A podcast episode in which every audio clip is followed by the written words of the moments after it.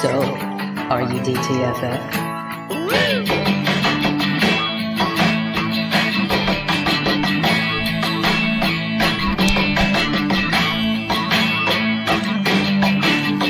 Once again, here is Drinking and Talking Fantasy Football with your hosts, Dustin Lunt and Jake Trowbridge.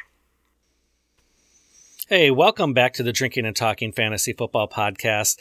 As the intro said, your hosts here are myself, Dustin Lunt, and Jake Trowbridge. Right this way, this way on the screen. I know, I know my Oh, directions. I thought you were going to get it the first time. no, Jake, how are you doing this evening? I'm doing just fantastic. I'm ready to mock draft. Oh, that's right. It's going to be so fun. I love doing mock drafts. Uh, and this one will be great because we've got a bunch of listeners out there that have, have deemed to join us and, and go through the draft with us. Um, so, yeah, we'll just be breaking down our draft picks as we go through. This is just your standard 12 team PPR league, nothing too fancy or crazy. Uh, starting to get ourselves ready for the redraft season here. So uh, we we figured this was a good week to do it. We're sliding into June, kind of the whole drums here, uh, where OTAs are over and it's before training camp actually starts. So it's like, let's get a mock draft in there, see what we see now, draft our teams, and then we'll do another one before the season starts, and we can see how our team's different and talk about maybe why we made some different decisions at that time. So this is like a good little uh, checkpoint here for us. Take stock where we're at, how we feel on certain players.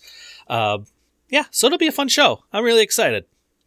Yeah, these are always great. Like I I love doing mock drafts. Some people do not find them as fun as we do, but screw them people. That's right. Mock drafts are uh, and look, it's not like you have to take away from tonight every move that we make and every bit of analysis that we make because things will certainly change between now and start a redraft, like you're saying. Mhm. But as a pre-evaluation process, I find it very helpful, and it's just a good way for us to get all of our thoughts out on certain Mhm. players and and kind of our strategies too. hmm Yeah, you want to start flexing those draft muscles. You want to be ready for draft day because you never know what's going to happen, especially in your home leagues. Uh, uh, uh, you know, people can will probably draft you know Ryan Tannehill in the first round because they love that Julio Jones is there now, and you know, so you got to be ready for all those situations. That's what mock drafts do. They get you prepared for the upcoming season. So we're here to help you with Reflex all is that. ready. That's right. Just saying. I like I like that little move there. That's nice. That's my mock draft move. That's how I approach every mock draft. That's nice. I love it. So, uh, before we get into our mock draft here, we've got about 10 minutes before we're going to kick it off here. Got a little time to burn. Uh, go through our normal house cleaning things here before we get into the show. And we've got a terrific beer this evening, talking our beer of the week. Uh, this is from a collaboration from G5 Brewing Company and Sahale Ale Works out of Beloit, Wisconsin. Um, and Jake, I was telling you about this beer this weekend, and I figured we had to share it for the show. So this is called High G. This is an Ecto Cooler inspired kettle sour coming in at five percent ABV. Uh, and and uh, I don't know about all these young kids out there, but at least for me, Ecto Cooler was Uh-huh. the fucking bomb, man. I lived for that stuff and came in like little Capri Sun uh, silver pack with Slimer on it from the Ghostbusters. Oh god, it was the best. I drank right. that stuff all day long. It was amazing. So when I saw this It beer was at the store, Green high C, right? This Yeah. for our listeners who might not know. It was like green high C, basically. basically. Yeah. Looked like slime from yeah from Yeah. Well, Exactly. and, and and when you look at the beer, I mean, it, it looks yeah, the the color doesn't uh, disappoint Yeah. here. It's it is lime wonderful. green. Um, yeah, so I had to share this beer because it's very nostalgic for me, and uh, figured it'd be a good one for the show tonight. Now I had not drank it prior to now. Mhm. I was just so excited when I poured it, and it does have that uh, something's wrong with this green color Mhm. that comes out. I loved that. And this is a sour, and like as longtime listeners know, I'm a big sour guy. You are slowly encroaching uh, Yes. in your way. They're in, they're becoming in your wheelhouse now. Yes, very And- much so. I didn't know what to expect with this one. Uh, it's not as sour as some of them that we've had so far. It's No. almost more refreshing. What do you think? Yeah, I agree. This is um, it says on the can it's an easy to drink summer beer. Um, it's got a lot of orange and tangerine juice in it, over four pounds of fruit per barrel. Uh, which is a lot. Um, yeah, it's not That's super sour. It is very refreshing. Uh, I'm not sure where the green color comes from. Uh, I'm guessing that's some sort of uh, added col- food coloring or maybe from actual fruit itself. I don't know. Um, I just know that oranges and tangerines are not this color, so not sure where the color is coming from exactly. I don't know if we want to know, and I don't know that I. I really don't. I just want to be blissfully ignorant of this because I like it, Mhm. and I want to keep liking it. Yeah, it is a very refreshing, um, as the can says, a good summer beer. Agreed. Good. Fully agreed, sir. Good. So, with that out of the way, do you have a drunk trade for us, Jake, this week? I do. I was able to scrounge up a drunk trade for this week. So hit that beautiful button, Dustin. Yes, sir. drunk, drunk, drunk, drunk, drunk, drunk, drunk, drunk, drunk, hammer drunk, drunk, drunk, drunk, drunk, drunk. Drunk trade of the week. This week's drunk trade comes to us from Twitter at David Fiore. I hope I'm pronouncing that correctly.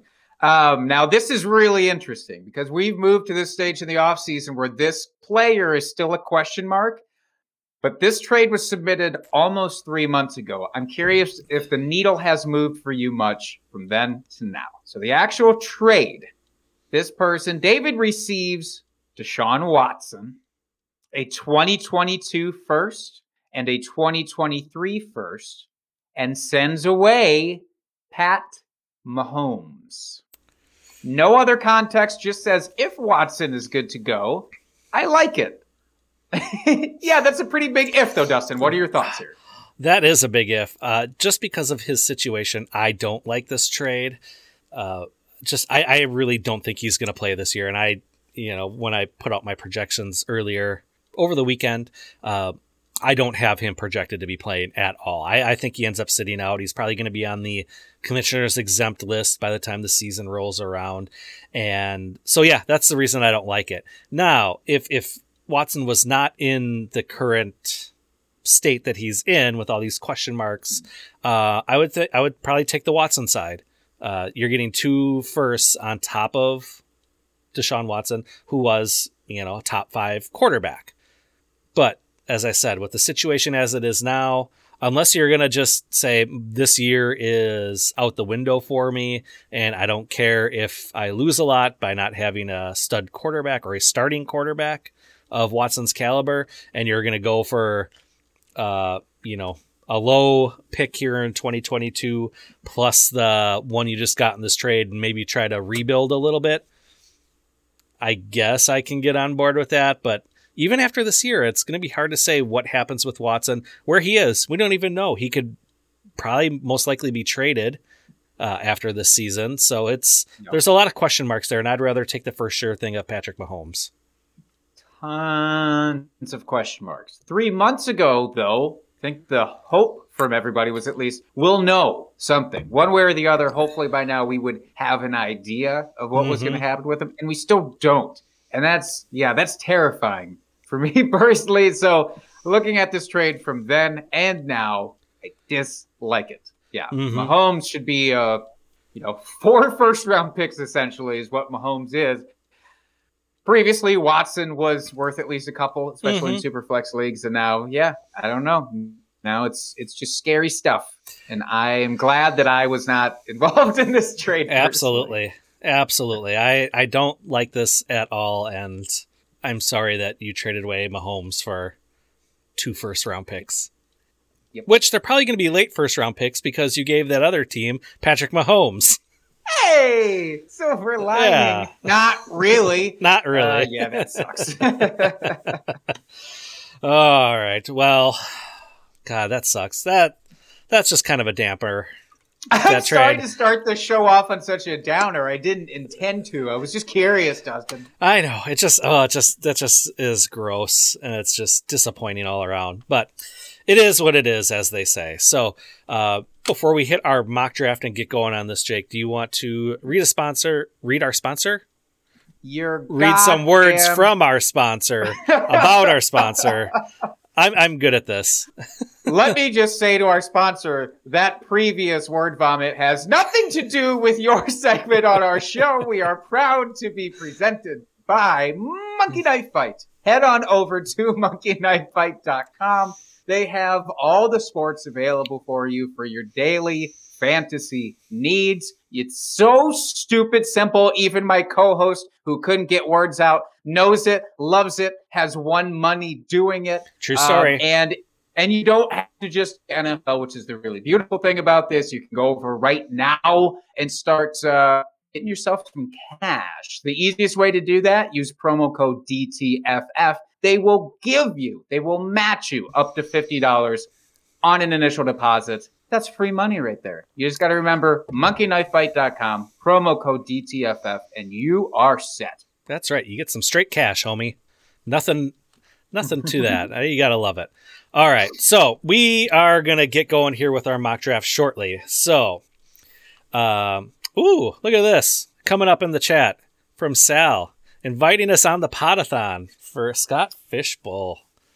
Uh, Sal, you sneaky, sneaky Sal, popping Hey. into the comments all Hey. out of nowhere. We will take that Abs- and run with it. Absolutely, Sal. We would love to be a part of the Potathon, which of course, of course, is part of the wonderful Scott Fish Bowl. If you are not following that trend on Twitter, you absolutely should be. Hashtag SFB11. Follow all of the goodness. It's for a great cause. And so, of course, we're going to be a part of this. Mm-hmm. Absolutely. Wouldn't miss it. Thank it's you a for ton of asking, fun. Sal. Oh, one other note from Sal here. He says, uh, Jake, you need to be prepared to sing. Uh, okay. Time, time to start working on yeah. other. Uh, you, you come up with an SFB uh, parody song. D- done. Consider it done. Start Perfect. working on the pipes right now. I'll be finely tuned in time for the pot potathon. All right, so we are going to get going here with our mock draft. This is just a 12 team PPR 1 QB redraft style mock draft here. Nothing fancy. Uh, typically, what your average fantasy football player will be going through. So we have got on the screen here. Ready to go. I'm going to randomize the teams now so that everybody can see that there's no funny business here of, of who gets what draft position. So, boom. Conscientious of you there. Transparency is the name of the game here. Jake, looks like you ended up with seven, and I'm at 10. So, let's start this draft. Let's do this. Let's get right into the nuts and bolts Mhm. of this thing. Now I'm excited here. So, as we're, of course, we're talking about the settings, Mhm. very low key, very basic, very straightforward with the settings. We're That's not right. mucking around too much here. That's right. I, I believe um, it's one QB, start two running backs, two wide receivers, a tight end, two flex, kicker, and a defense, and then like six bench positions or something like that. Total of 16 traditional. rounds. I would say a traditional style of Mhm. draft here, right? I mean, this is what most home leagues are going to look like. This is certainly what our home league looks like, save for some weird inverted uh, rounds on occasion. Mhm. But otherwise, this is about as straightforward as it gets. So, off the top here, Dustin, we have a couple of picks off the board, which hmm I think seem pretty pat, right? Pretty what you would expect here. Christian McCaffrey, Dalvin Cook flying Yep. off the boards from the start. Yep. Yeah. Seems uh, pretty straightforward at this point. Uh, we are operating for the folks out there, just so they know, on a two minute timer. So it gives us a little bit of time to um, think about our picks, but also to be able to sit and talk about them a little bit here. So, Right. We want our mock drafters to not feel rushed here Mhm. either. Not only ourselves, but for everybody else participating. So, yeah, as we're thinking about this, though, Dustin, do you come in with the strategy at all off the top of your head, depending on the you know scorings, settings, etc., or do you just fly by the seat of your pants from the start? um, typic I, I kind of fly by the seat of my pants. I definitely have a, a draft strategy that I like to employ. Uh, but tonight I might try something a little bit different than what I would normally do. Uh, again, just to see how it goes.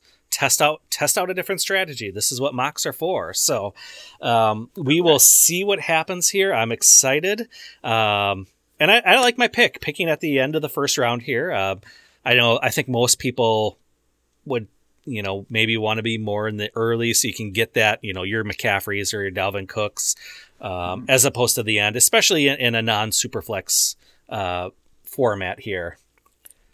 Sure, sure, absolutely. So more running back palooza here. Shocker. Holy cow. Alvin Kamara, then Derrick Henry. So four running backs off the board. Mm-hmm. Now, this is the part where it's kind of nice for myself to be in the middle of the round Mm-hmm. because if there's runs like this happening, and not even just in this first round, but throughout the draft, I don't have to do much anticipation here. Truly, I, I just I just have to ride the wave. I can navigate it pretty well. I don't feel pressured because there's not a ton of picks in between my first and second, second and third, etc. Mm-hmm. But you at the end now, you you might have to navigate that a little bit more in the ten spot. Yeah, we will see. Uh, you know, I oh there Saquon finally went. I was I was a little surprised he made it till six overall here. Um, if I could have gotten him, my goodness. But two more running backs. Holy hell. So here's what I've noticed about ADP in this kind of situation is the running back ADP certainly floats to the top. hmm Uh, now I have a, a situation here because to me, basically your top tier of running back is gone. Everybody else to me is in a second tier, and I don't want to have to jump on a running back again just because everybody else did. And I know if I pass on one here, look, I don't have to wait that long. There's going to be probably some good potential running backs yet to come in that tier that I'm talking about. So I do a tier based system more Mhm. than just a set rank system. Uh, so I'm going to pivot. I'm going to pivot, Dustin, and I'm not going to take a running back. Oh, And I'm not going to take a quarterback early because it is one quarterback. And there's so much wide receiver depth. I'm not going to mess with wide receivers either. Do you know what that leaves us with, Dustin? kicker defense. No, fuck you. that leaves us with a tight end. And I've been hitting this strategy a lot lately. I'm going to take Travis Kelce here. I want to set it and forget it tight end. There's only maybe two of those that I would actually consider uh, for this year. So I did it. All right, and and um, you must have been uh, reading uh, flavorize this uh, in the chat. His the mind here. No Kelce gone yet. So Ooh, I did it. I did it for you. Flavorize this. I And did I'll- it for you, and I did it to hurt our next uh, mock drafter, who is uh, is Mike Viola, who who good friend of the show. listeners and viewers will appreciate was right behind me, so I get the opportunity to snipe him frequently. Which is wonderful. He says in the chat he, he wanted it. Yeah, yeah. He he made that very clear there in the sleeper chat here. Uh, he's not happy with your pick, uh, but ended up with Jonathan Taylor. Not a bad pick there at the eighth position. Pretty good consolation prize, Yeah, I would say, Jonathan Taylor. So are you nervous? Am I nervous? Ooh, I'm on the clock. First wide receiver went off the board here. Now, now the, the choice comes: Do I take the eighth best running back on the board at this point, or Sure. possibly the second wide receiver? So, of course, QB is not on your radar. No, yet, no, no, no. We are both of that mentality. But Davante, our our man, Davante. Adams is off the board for you. I don't know if he was your first overall wide receiver or not. Um, but yeah, you get the second best option at least for you. Yeah, and I am gonna take. Maybe the first best, depending on where you have them ranked. No, I'm taking Tyreek Hill. I love that offense, and Ah. and I, I, I mean, he's he's a stud. Well, I I don't have anything really any in more in depth analysis about Tyreek Hill. It's pretty straightforward there. it's consistency here, right? I mean, a- a- again, I took consistency for tight end. You took consistency for wide receiver. Not so coincidentally off the same team, both Chiefs, because we believe these guys are it. They are set it and forget it. There's Mhm. nothing to worry about here. Davante, the thing you'd have to worry about, of course, is Aaron Rodgers going to be back officially. Mhm. I, I still think and hope that he will be. But when you're drafting here and now without that news, you have to be ready for that. So if he doesn't suit up, oh bye. Mhm. That's gonna be spicy. Yep. And then uh, 11 and 12 went Cam Akers and Nick Chubb. I'm a little surprised with Cam Akers. Uh, I personally don't have him this this high. Uh, he's he's in that probably end of that tier of next running backs for me. Definitely not a first round pick in, in my eyes. Uh, what about you, Jake? Now he's not for me, but reading Twitter and the ADPT leaves, this is I don't think this is going to be unusual No. for people in this draft situation. I think seeing Akers go in the first round is actually not going to be too crazy. Um, maybe you'd get him at the turn here. So this person in the 11th spot, yeah, maybe they'd chance it and wait for the turnaround to see if you get him. But you know the deal with your guy. if you want him, you got to take him right away. That's right. And especially with the way running backs are moving here, Mhm. y- you got to do what you got to do. Yep, and we always say, you know, draft draft your team. I mean, draft the guys you want to root for, who you believe in. Stick to your guns. You know, this is your team. You you you build it however you want. You know, and it's I I, I don't have any complaints with it. As I was saying, that's just just my my my humble opinion here. Where do you have Akers? Do you think? So you're saying tier base would be second, third tier. Where's he at for you? Oh, now you're going to make me pull up my uh, projections here, which I don't have pulled up here. You don't got to do that. You don't got to do that. But I was just wondering if, off the top of your head, you know, how many of these running backs behind him you would put in front. hmm But you're on the clock now, so maybe we can uh, make that determination here. Joe Mixon comes off the board next, so this is where we get to see some interesting combos start to form. hmm So we've got Chubb and Diggs, and now we've got Akers and Mixon as a couple of pairs here. So you are in an interesting position. Wide receiver first. Yep. Do you hammer running back here? Um, I don't. Um, I just, I, I feel like you know who's next here in ADP. You've got Aaron Jones, Austin Ekeler, J.K. Dobbins, D'Andre Swift are the next few off the board here. And unless a bunch of players ahead of me or you know around the turn here are going to hammer running back again, um, Mhm. You know I'm going to take my chance here. I think I'm going to go tight end here. I'm going to start with the receiving guys and then kind of do a modified RB, uh, zero RB. See how it works out here going into the third, uh, and take my chances and let's see how this uh, works out. Kevin I'm- Tompkins is going to be thrilled with you, by the way. He is King Zero RB out there. Yeah, and I'm I am by no means zero RB. I'm just like I said, trying something a little different. I think Kittle comes back this year, um, either with Garoppolo or Trey Lance. There, I do like the situation, so I, yeah, that that's why I picked him. Yeah. I here can I tell you something about Kittle? It's going to make you sad. But I do not consider George Kittle to be in my top tier of tight ends for this year because I am worried about the target amounts that he's going to see there. I don't think mm-hmm. any anybody on that team gets more than 100 targets this year, and that's my main question with Kittle. He can obviously be efficient enough where it doesn't matter, but he's in that like he is the next tier by himself. But for me, it's actually Kelce and Waller, and then Kittle just on the outside looking in. hmm As my projections go, I, I've currently got Kelce and Waller one two. Um, as I statted everything out, uh, but I don't know. I, I like Kittle. Just something about him. Got to go with your guy, as I said.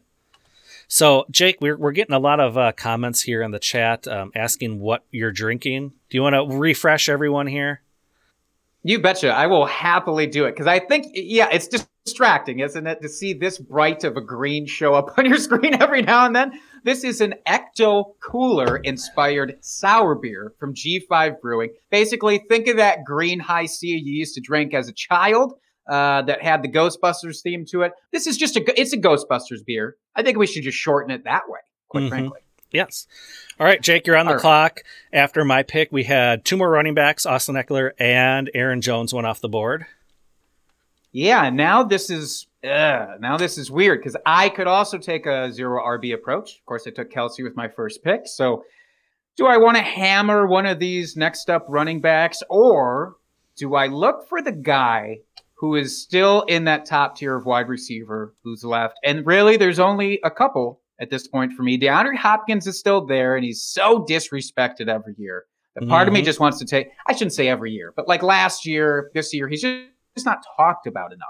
I could take him very easily. I could also still take AJ Brown because I still believe in AJ Brown, even with Julio there. No, he's not the number one overall guy anymore, but he could be close. Instead, there's a name on here for running back that is sticking out to me. I would be so sad if I didn't get him because he is the cutoff for me on this list of running backs. His name is Antonio Gibson, and I want him on my team. I had a feeling that's the direction you were going to go there. I know your love for him. I believe in that offense actually more, I think, than than average, uh, than the average person does this year. And Gibson was just getting his feet wet last year. I'm I'm excited. I know that the toe injury is concerning for right. Was it toe Mhm. something? He had a he had a foot thing. Yeah, it's this it's a ecto toe. cooler. got to me. Okay, but I'm not super concerned about it because the only I, I don't even remember what it is because all the injury people I follow on Twitter are they're barely cautious, but like basically, you know, don't go crazy. Oh, geez, Jake, you're Getting a lot of angry comments. Yeah, I say you're getting a lot of hate and discontent here at your picks, uh, sniping everyone. That just means you're picking right. That's, That's what I say. If people are mad at you, that means you're drafting correctly. Yeah. So, um, getting back to the Cam Akers discussion from earlier, I finally have my projections pulled up. I, I've currently have him Hmm. uh, statted out and projected finishing as the running back 22 on the season. Whoa! I think it- holy shit! I think it's going to be a little bit more of a split backfield than people think. That then again, that's just my humble thoughts right now as things set. Obviously, as we go through the off season here and get a little bit closer to the season, as we Mm-hmm. see things kind of maybe shake out in training camp, things could change. But that's where I have it currently right now. Okay, okay. I mean, hey, you got you got to do what you what you believe in. Obviously, I, I for what it's worth, I have him outside my top twelve. There's this beefy next section where Mhm. all these guys, Akers, Swift, even maybe Dobbins, I could get in there. Aaron Jones, unfortunately, like they all fit into this this little chunky tier. Mhm. Um, and uh, it- it's tough for me to peg one of them as my top guy. I'm just waiting to see who falls. Really, is my Mhm. strategy right now. Yeah, so we've had a handful more picks here. A lot of running backs. This uh, draft strategy of mine might backfire a little bit here. Um, but D'Andre Swift, Clyde Edwards, Helaire, Najee Harris, DeAndre Hopkins, and Calvin Ridley went off the board at 211. AJ Brown at 212. And we're into the third round here. Darren Waller going off the board. Ah, he finally went. The Waller finally went.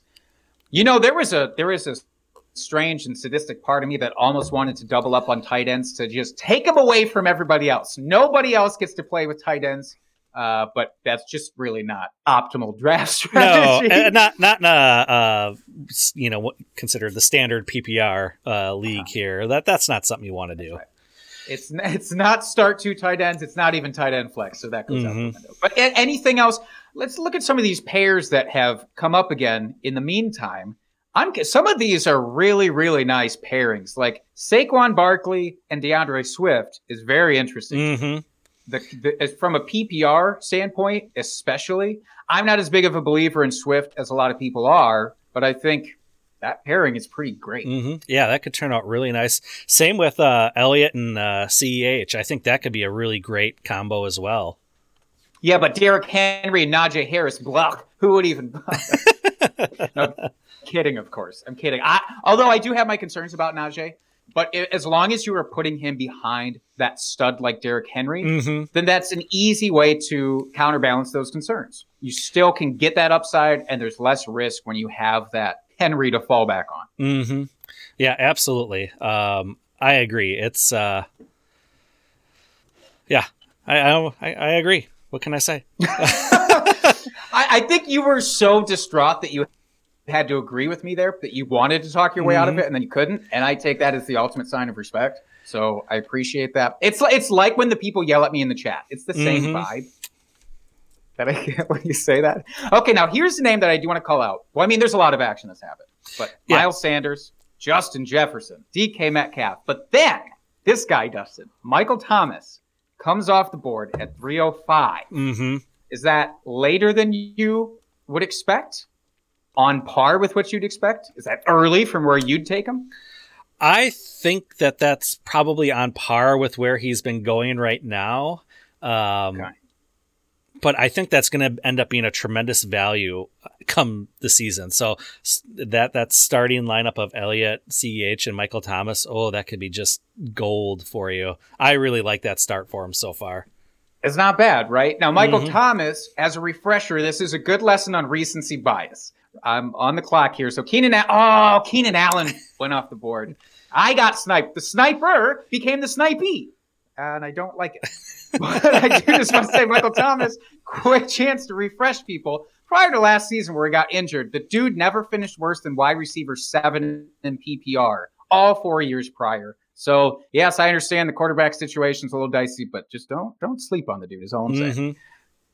So look, I've, I've taken tight end, I've taken running back. I feel good about who I have. I could invest in my next wide receiver at this point, or my first wide receiver, I should say. Mm-hmm. But who? Uh, there's no names that stand out as in their own tier for me. Okay. So I, I've got guys like Julio, which I still think is going to be great. I don't know why he's this high up in ADP, but he's going to be great. Mike Evans, Allen Robinson, that's a big one. Uh, Chris Godwin, Amari Cooper, who I love a lot this year. There's some really great guys in this mix, Mm-hmm. but are there any of them that make me stop and go like, I have to get this guy on my team right now? Not really. Really.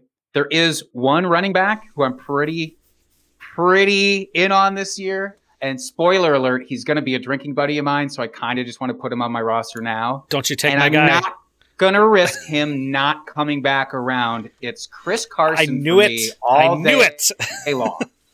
That was Yeah, going to be. he. So I don't know how many. I don't know how many running backs that is deep, but it feels like I he could come back around, but I don't want a chance. Oh, he wouldn't have. That was going to be my absolute pick. Hundred percent.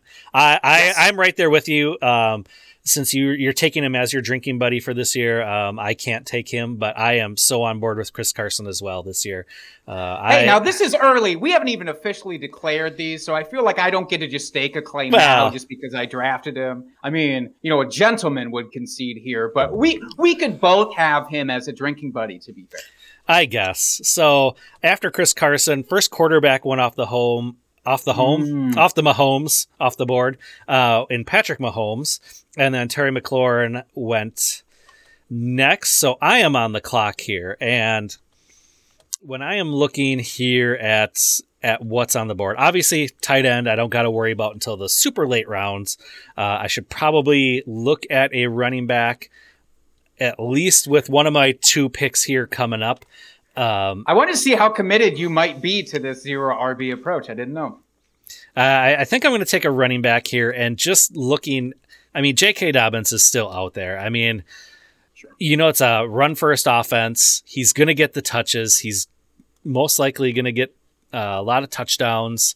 Um, you know, I'll take my chance with him uh, at the end of the third round that he could potentially end up as an RB1.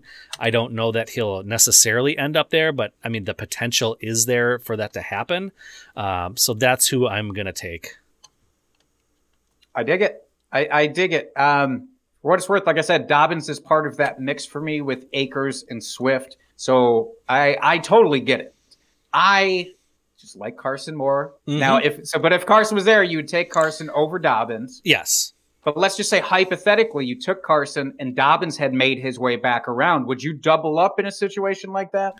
I those kind of probably? I probably would have Okay. get at least two solid RB twos um, with potential that they could be RB ones. I mean, I, Right. if Chris Carson stays healthy and he gets those goal line touches, he he very well could end up being a low end RB one. That's not out of the range of possibilities here for for that guy. Uh, and same with J.K. Dobbins, like he has that in him to be an RB one. So um, getting him that Worth late, I really like. Yeah, worth noting, by the way, Rashaad Penny already having injury concerns this early in the offseason, Mhm. had some more cleanup done. Pete Carroll's come out and talked about it only in the way that Pete Carroll does, which is to say really nothing about it. But it's already concerning Penny behind Carson in the depth chart. Looks like could be thinning out early at this point. Uh, ooh, Kyle Pitts Mhm. off the board, by the way, right after your J.K. Dobbins selection. I love it. I, I honestly, I love to see it. If if you want to go outside of my sure two top things, which again I consider would be Kelce and Waller, there's no competition for Pitts that is scary in terms of how often Atlanta throws the ball. They throw it like 550 times every year. How many of those are going to go to to Kyle Pitts? Probably like half. I'm just going to say now. yeah, he's going to get such a major uptick now that Julio is gone, and I don't think I've uh, adjusted my my projections quite enough to reflect that. Um, I did my projections on the fly, but I really think he is going to uh, uh, just eat this year. It's oh, it's crazy. Absolutely. So after him, Josh Allen goes, then David Montgomery at the turn, Allen Robinson right after that. And now, Dustin, you are back on the clock. So you've got one of each. You've got one of, of all of the big uh, positions except for quarterback, of course. And I don't know if that's even on your radar right now. Two QBs down. What's your thought process here? Oh, I I don't know about these running backs. I'm running short on time here. Um, I would love to take another running back here because I, I love the wide receivers. Although I feel like with the teams that are coming up here that have two running backs already, there's probably going to be a run on that. So maybe I do go wide receiver at this point. Um, we got Evans, Godwin, Cooper. Um, who do I want out of that group? Um, indeed? You know what? I think I'm going to take Cooper. I'm taking him. Amari Yes. Cooper. I love it. I love it. This is a good time for me to brag about a trade that I made in a recent uh, Dynasty League because in our rookie draft, I had the 104 and somebody traded me the 107 plus Amari Cooper for my 104. And I was more than happy to oblige Dustin. I did not send that offer. I simply accepted, accepted it. It was working through me. Uh, and I just, I let it happen and it felt Mhm. good. Nice. Felt good. So, uh, question in the chat here uh, from Tio's girlfriend six, uh, asking me which wide receiver um, would I have as a drinking buddy. Um, haven't really thought about it too much, but I would say uh, for it's probably going to be Deebo Samuel at this point. Uh, I Mm. I, I am really high on him. He was injured last season. Um, and I know everyone's on the Aiyuk train, and he looked amazing last year. Like, don't get me wrong. Really liked what I saw out of him, but uh, we have to remember he was really the only show in town there with Kittle and Deebo being injured for good chunks of the season. Um, so I think uh, Deebo is going to rebound this year and have a really nice season. And where people are taking him right now in drafts, it's going to be a steal. That's fair. That's fair. Um, So, Jake, you're on the board here. You got about a minute left. yeah, I'm really weighing some options here. Now, I I'm debating going zero wide receiver here, basically.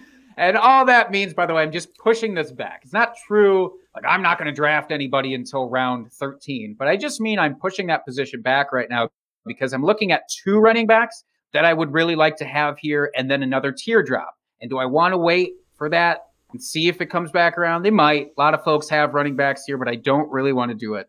Instead, I have a little bit of security at running back, and now I just want to punch it again with somebody who's a little bit more a stab in the dark. But it's Javonte Williams. Javonte Williams. Nice. running back Broncos. Denver Broncos, uh, rookie running back. The reports coming out. Maybe I'm victim to coach speak here, but it seems like he's going to be the starter basically from the get go. Melvin Mhm. Gordon, more of the secondary option there. So look, I want to do it. Uh, I could have went Travis Etienne, but that involves trusting Urban Meyer's coaching a little bit more than I'm confident in right now. So I went the other way.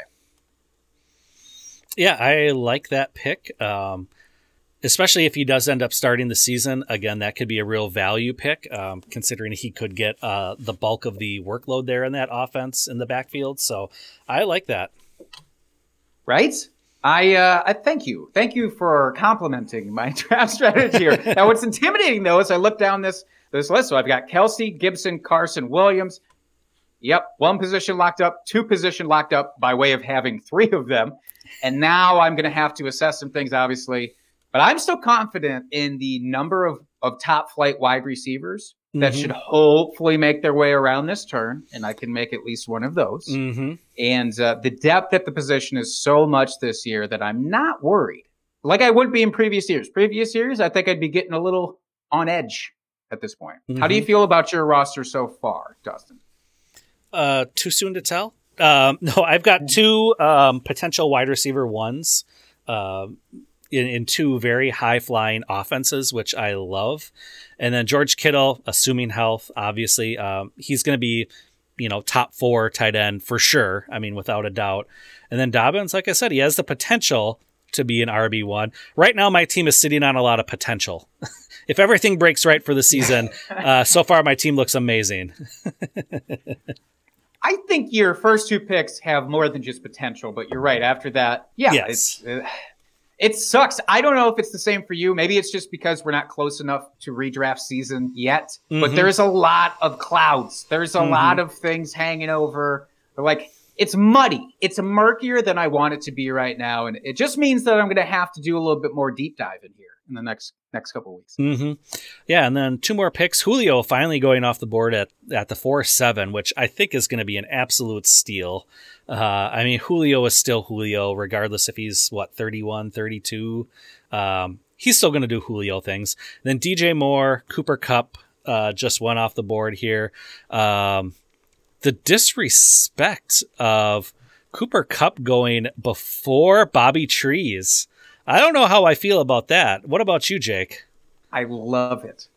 Oh, because I love it because that means there's you. a chance that Robert makes his way back around as an actual Uh. tiered hierarchy system. No, I, I 100% ro- want Robert Woods. I think top 12 is very much within his range of outcomes Mhm. pretty easily. I don't feel the same about Kupp. Oh, and there goes Robert Woods. I spoke too soon. Flavorize this. Why would you do this to me? Uh, I was trying to make a, a magic happen here later on. But the thing is, with Matt Stafford, you do have to wonder maybe his his targeting tendencies are just different enough than Jared Goff's, and, and then maybe Cooper Kupp does become his guy. hmm I'm personally still banking on Woods. hmm Yeah, and I love that turn right there for flavorize this of uh, Robert Woods and CeeDee Lamb. That is a great, uh, great turn there at the four five, and getting CeeDee Lamb at the beginning of the fifth, like that just feels like stealing at this point. That's huge. That's huge. What what would you say is the gap between Cooper and Lamb for this year? As the person who Um, I've actually got them. Um, drafted Cooper, do you think it's going to be wide receiver situation? I, I've got them 13 and 14 in my projections overall for wide receivers right now. So they are they are right neck and neck. I mean, from what we saw with that offense last year, uh, before Dak got hurt, I have nothing but confidence that that's going to continue this year.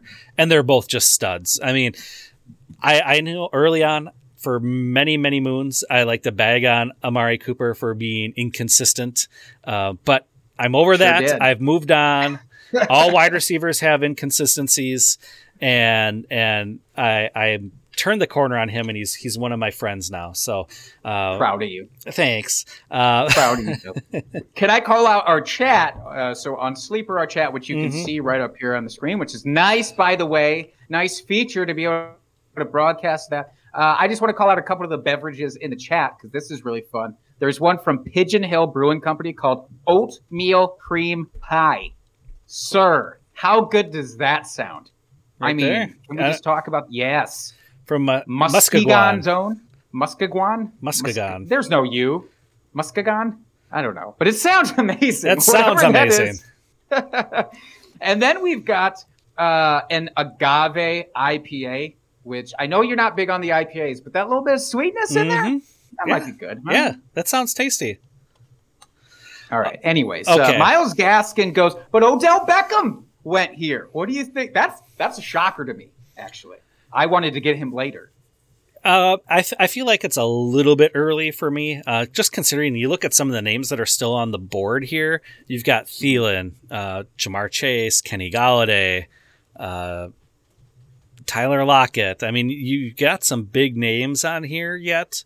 Um, not that I necessarily hate it; it's just a little early for me. I do think he's going to rebound this season and and have um, a better season than what we've seen out of him the last couple seasons, uh, you know, returning from injuries. So uh, again, he could be one of those players that you just take a chance on now and uh, really pays off later on.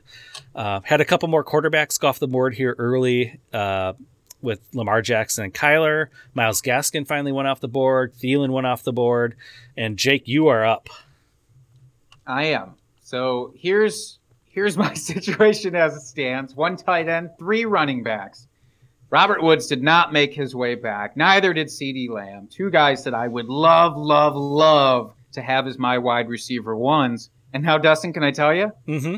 There's nobody sticking out on this next list where I'm like, you're the guy that I have to take here. Right. There's there's a lot of teammates in this situation. Now I, I realize as I'm saying this live on air that some folks might go ahead and use this against me. That's okay for the sake of the exercise. I do want to call out, you know, Ja'Marr Chase is there. Well, that's great, but so is Tee Higgins a little bit later, mm-hmm. right? We've got Diontae Johnson still there, along with his teammates Juju and uh, Chase Claypool. So you know, am I forced into thinking I have to take any of these? No, because I think those offenses are going to supply multiple, you know, top 24 to 30 range wide receivers at least, or at worst, I should say. Mm-hmm. So I think I might hit another running back and really just say, all right, I don't have to worry about any other running backs the rest of the way if I can get this guy, who I'm actually shocked has fallen this far. But it's Kareem Hunt. Seems like this is the perfect spot to take a guy like that. Mhm. When I have that, everything's locked up. And there's nothing but upside with Hunt. Even if Nick Chubb plays 16 games, Kareem Hunt's going to be very, very usable. Flex play at worst, but if Nick Chubb is injured for any amount of time, you have a running back one Mhm. ready to go. Easy. Yeah, and then uh, Daddy's home to Courtland Sutton, and I love that pick, especially late in the fifth round here. Uh, just per, just perennially just disrespected here. I think people forget about him because he was injured most of last season, and uh, he's the obvious number one in that offense. I think he's going to have a great season. I love that pick there. And then right before my pick, Dak Prescott goes off the board. So I'm up here, and I've got a couple wide receivers, running back, and a tight end. So we look at the running backs. I don't feel great about any of these here. You've got James Robinson, Melvin Gordon, Fournette, Mostert, Chase Edmonds. It's it's kind of that just gross area of the draft where it's like I don't want to take one. Sure. Um, and then looking at what we've got here for tight ends, some questions. You know, Would I- you double up at tight end at this point? No, oh, do absolutely not. No, No. no, not with with no premium. There's no reason to take a second one when I've got No. Kittle, uh, unless I really didn't think he was going to stay healthy this year and wanted some insurance. But other than that, um, uh, no. So I think I will end up taking, um, and it kind of hurts to say this, Kenny Golladay here with this pick. Um, Amen. he is the alpha in that offense. Uh, they're getting Saquon back. Evan Engram should be healthy. Offensive line is slightly better than it was. I, I mean, they're giving Daniel Jones all the tools to succeed, and he's going to be targeted in that offense. So I'll take the guy that that that should get the bulk of the targets there, and and hope for the best. Yeah, it's unfortunate with Golladay because obviously a lot of potential, and we've seen really good and really big flashes out of Golladay. Mm-hmm. It always makes me nervous. Wide receivers changing teams, and you expect a little bit of a natural downtick. Unless you're Stefon Diggs, you know, or DeAndre Hopkins from last year, but that is really the exception to the rule. Mm-hmm. So that makes me nervous. Um, but in terms of having him as your wide receiver two, though, I think you can feel that confidence. That's why I didn't want to take him as my wide receiver one. Mm-hmm. And that's why roster construction is it's important in redraft. I mean, it's not everything, and you don't have to just draft for need, need, need, need necessarily. Um, but obviously, you're not dealing with as, as big of a timeline to trade and that kind of thing. So I, I don't hate it. Mm-hmm. Now, Ja'Marr Chase goes off the board after you, and then Mm. TJ Hockenson. A lot of folks do consider Hockenson to be in that upper echelon of tight Mm-hmm. ends for this year. That sort of top tier. So I appreciate and understand if somebody wants to take him there. Well, especially in the fifth Higgins. round. Yeah, yeah, back of the of fifth. I mean, that's that's pretty late. You know, Mhm. now at this point, this is where I, personally I would stay as far away from tight end as possible until the very end. That's just my strategy. Mhm. Uh, but then Tee Higgins, so Chase and Higgins both off the board, unfortunately now. Tyler Lockett goes off the board after that. Talk about an upside play. That team's wide receiver three is Tyler Lockett. That's ideal. To Mhm. have him as your wide receiver three is ideal. Mhm. And now you're on the board. and I am on the board, and I think I'm still going to keep hammering wide receiver here. Uh, I just, like I said, this is kind of a running back dead zone, and I, I hate to get on the the, the clicky train of, of hearing that because I've heard it Mhm. all over Twitter lately, but I do believe it's true. Uh, like I said, it's very gross right now. And then you know, just going through my projections and taking a look what's here. Um, Got to go with what my my projections say, and I'm running out of time. I am going to take Diontae Johnson.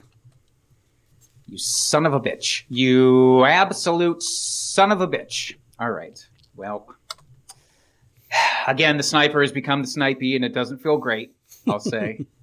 but the good news is there's still a Pittsburgh teammate there who I would be interested in having. Mm-hmm. So we got two picks from yours to get to mine, and we'll see if maybe I can make that work. Uh, otherwise, I'll have to go an alternate route here. But I hope you get sniped. I'm I'm actually pleasantly surprised about how this mock is going so far in terms of really significant runs. I Mhm. don't feel like we've had those aside from that first couple of rounds where running backs were hit really Which- heavily. Which is pretty typical for a one QB league. Like running backs tend to go off the board right away. That's not surprising.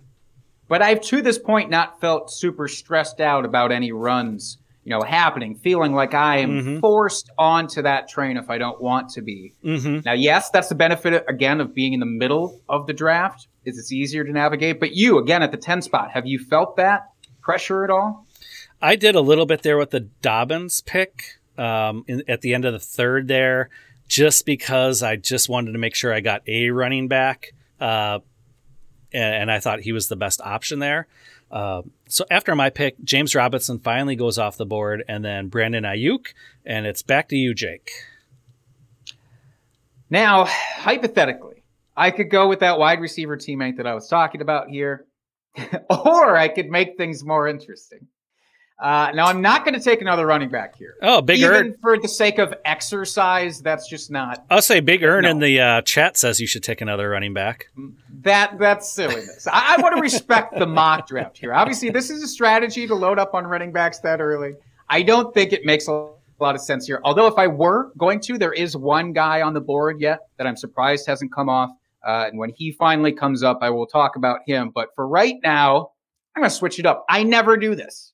I never go quarterback this early, Dustin. Never. I am round 10 and beyond for Mhm. quarterbacks. You know this from our home Mhm. leagues. But this guy's sitting here and I want it. I need it. His hair's grown back. Justin Herbert, welcome Oh. to the squad. I thought it was going to be Russell Yeah. Talent Whistling. No. No? Don't no.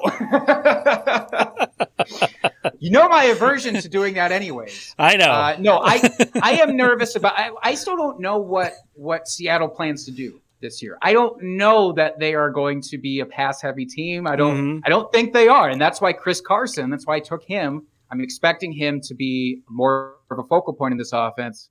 And Russ is going to have huge games. Mhm. It's just what what's what's he going to be allowed? What's he going to be allowed to do? I don't know.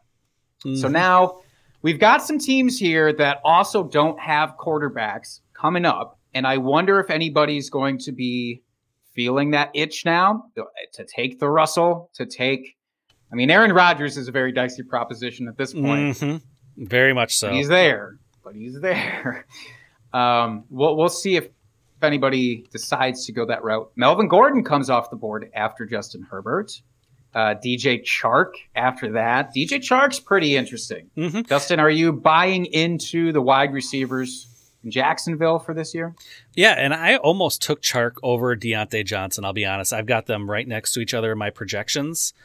And I really like Chark. I've been a believer in him uh, since before his second year breakout. Um, I, I was calling on that and banging that drum, and I've been a big fan of his since then.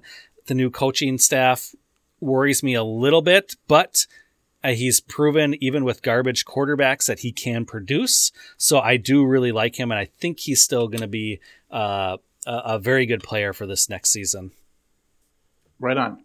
And now, oh, there's the teammate that I was considering from Pittsburgh taking Chase Claypool. I mean, in terms of upside, it's uh, you know him and Tyler Lockett in this round make Mhm. all the all the sense in the world to me. Mhm. Again, that team that took Claypool had two other wide receivers to work with there, so that's all gravy Mm-hmm. at that point. Yep. And then we've got James Conner went off the board, Mark Andrews at the end of the six, which I think is really great value. And then the one player I was looking at here for the next round, Mike Davis went off at the six twelve. Um, Bingo was, bongo. That's the running back I was surprised hadn't gone off. the I board. was I was kind of hoping that he was going to stick around and make it uh, uh, to my pick here in the seventh, which I would have been thrilled about being able to get him. So um, now that I've got some time here to think about, um, you know, after getting sniped there, if you can call it getting sniped uh, half a round early, um, I Yeah, I don't know if it qualifies, but we can. It's a theme here. Let, us just say that it's it's a sniping. Mhm. But yeah, Mike Davis. I mean, in that offense, in the Atlanta office, again with Julio gone, I'm not expecting such a dramatic step back. They Mhm. they were without Julio for a significant part of last year. They now have Kyle Pitts stepping into there. Not saying he's going to blow up from week one, but obviously that helps a little bit. So Mike Davis, like that offense and that offensive coordinator, Arthur Smith, who was with Tennessee during the great Derrick Henry years, Mhm. not to equate Mike Davis and Derrick Henry, but I kind of just did. But no, really, whoever was going to take the reins in Atlanta, I did want that that piece of the backfield. Uh, I wasn't going to take him there because again, that would be running back five for me, and that would be obnoxious. Makes me wish I had not taken Kareem Hunt though there because I think coming back around one more time to get Mike Davis, Mhm. you know, I'd be very comfortable with that. Yeah, absolutely. And then seventh round, Russell Wilson starts the seventh. And then Juju, the third Pittsburgh wide receiver, off the board, and Laviska Shenault. I can I tell you, I'm nervous about Viska more than the average B is, and all we've seen right now is the the glowing camp re- reports. I mean, really, every day it does seem like there's something in there where, oh, it, it seems like it's Shenault's offense now, you know, and basically. Uh, the concern was Travis Etienne gets drafted there to maybe do the same thing that Mhm. Shenault was already in place to do. And with Urban Meyer, new coaching staff, you think, well, maybe he's gonna, maybe Viska's gonna be an afterthought now because of Mhm. how that draft went down. But it's seeming like it's not going to based on camp reports. But again, I can't trust the coaching, and that's why it makes me so nervous to invest in a player like that. Obviously, in the seventh round, it's not a huge risk, but something to think about. Mm-hmm. Yep, absolutely.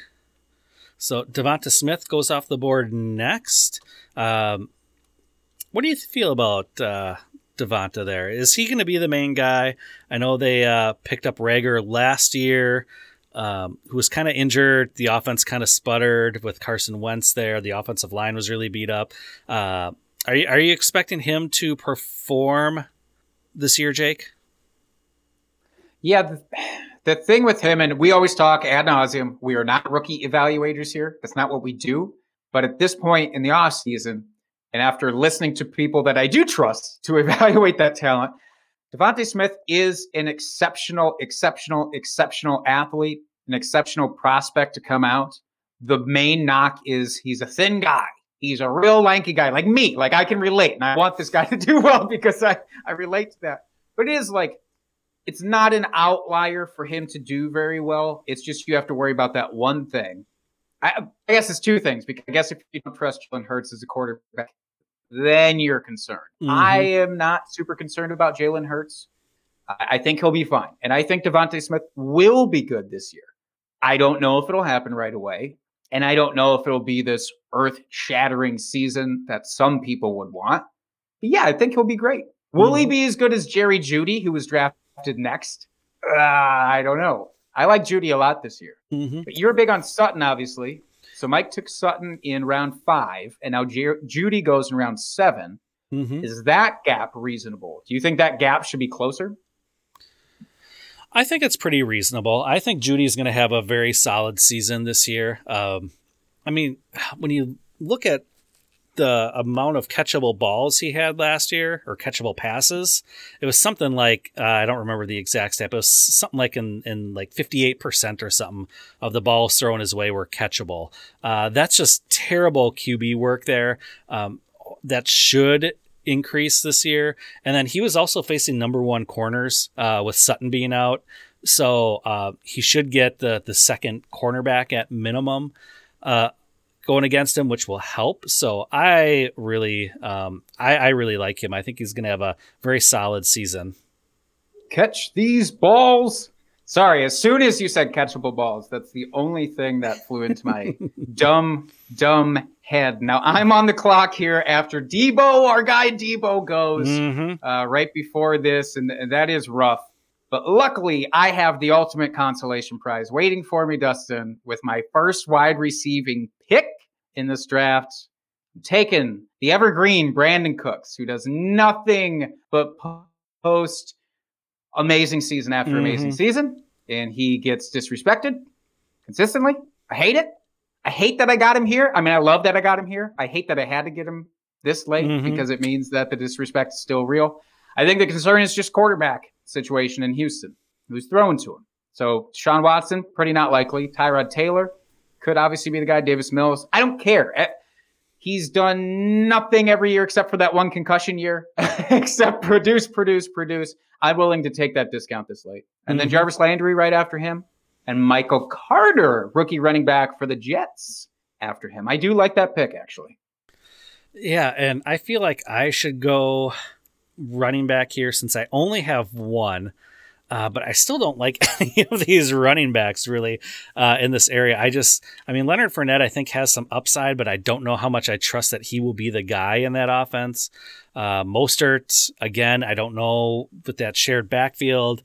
Edmonds, he's going to be the receiving back, but do I take him just solely for the receiving upside? Kind of the same with Kenyan Drake. I think he's going to be the receiving complement out of that backfield with uh, Jacobs there. David Johnson, I want nothing to do with that backfield just because it is so muddled right now.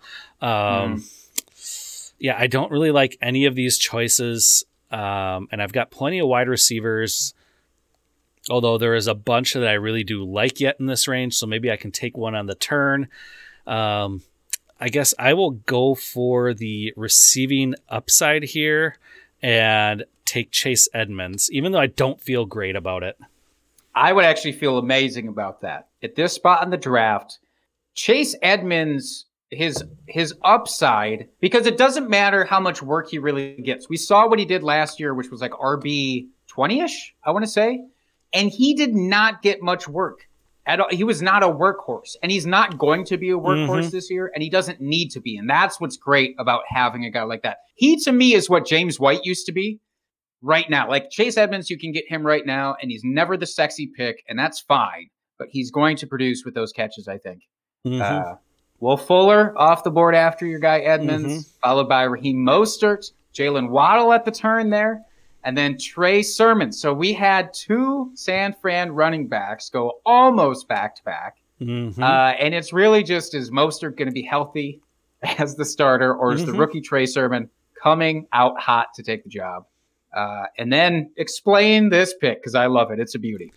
Oh, Tyler Boyd. Uh, I think he is the forgotten man in this offense, and I really like him. He's done nothing but produce in his first few seasons, two seasons in the league.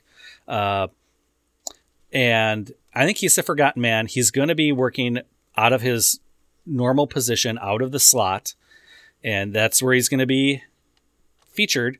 And he's just going to get target after target there in the slot, um, where Chase and Higgins are going to be the more deep ball guys that have to go downfield. Uh, and, and Tyler Boyd's just going to be targeted. They don't have a tight end to speak of.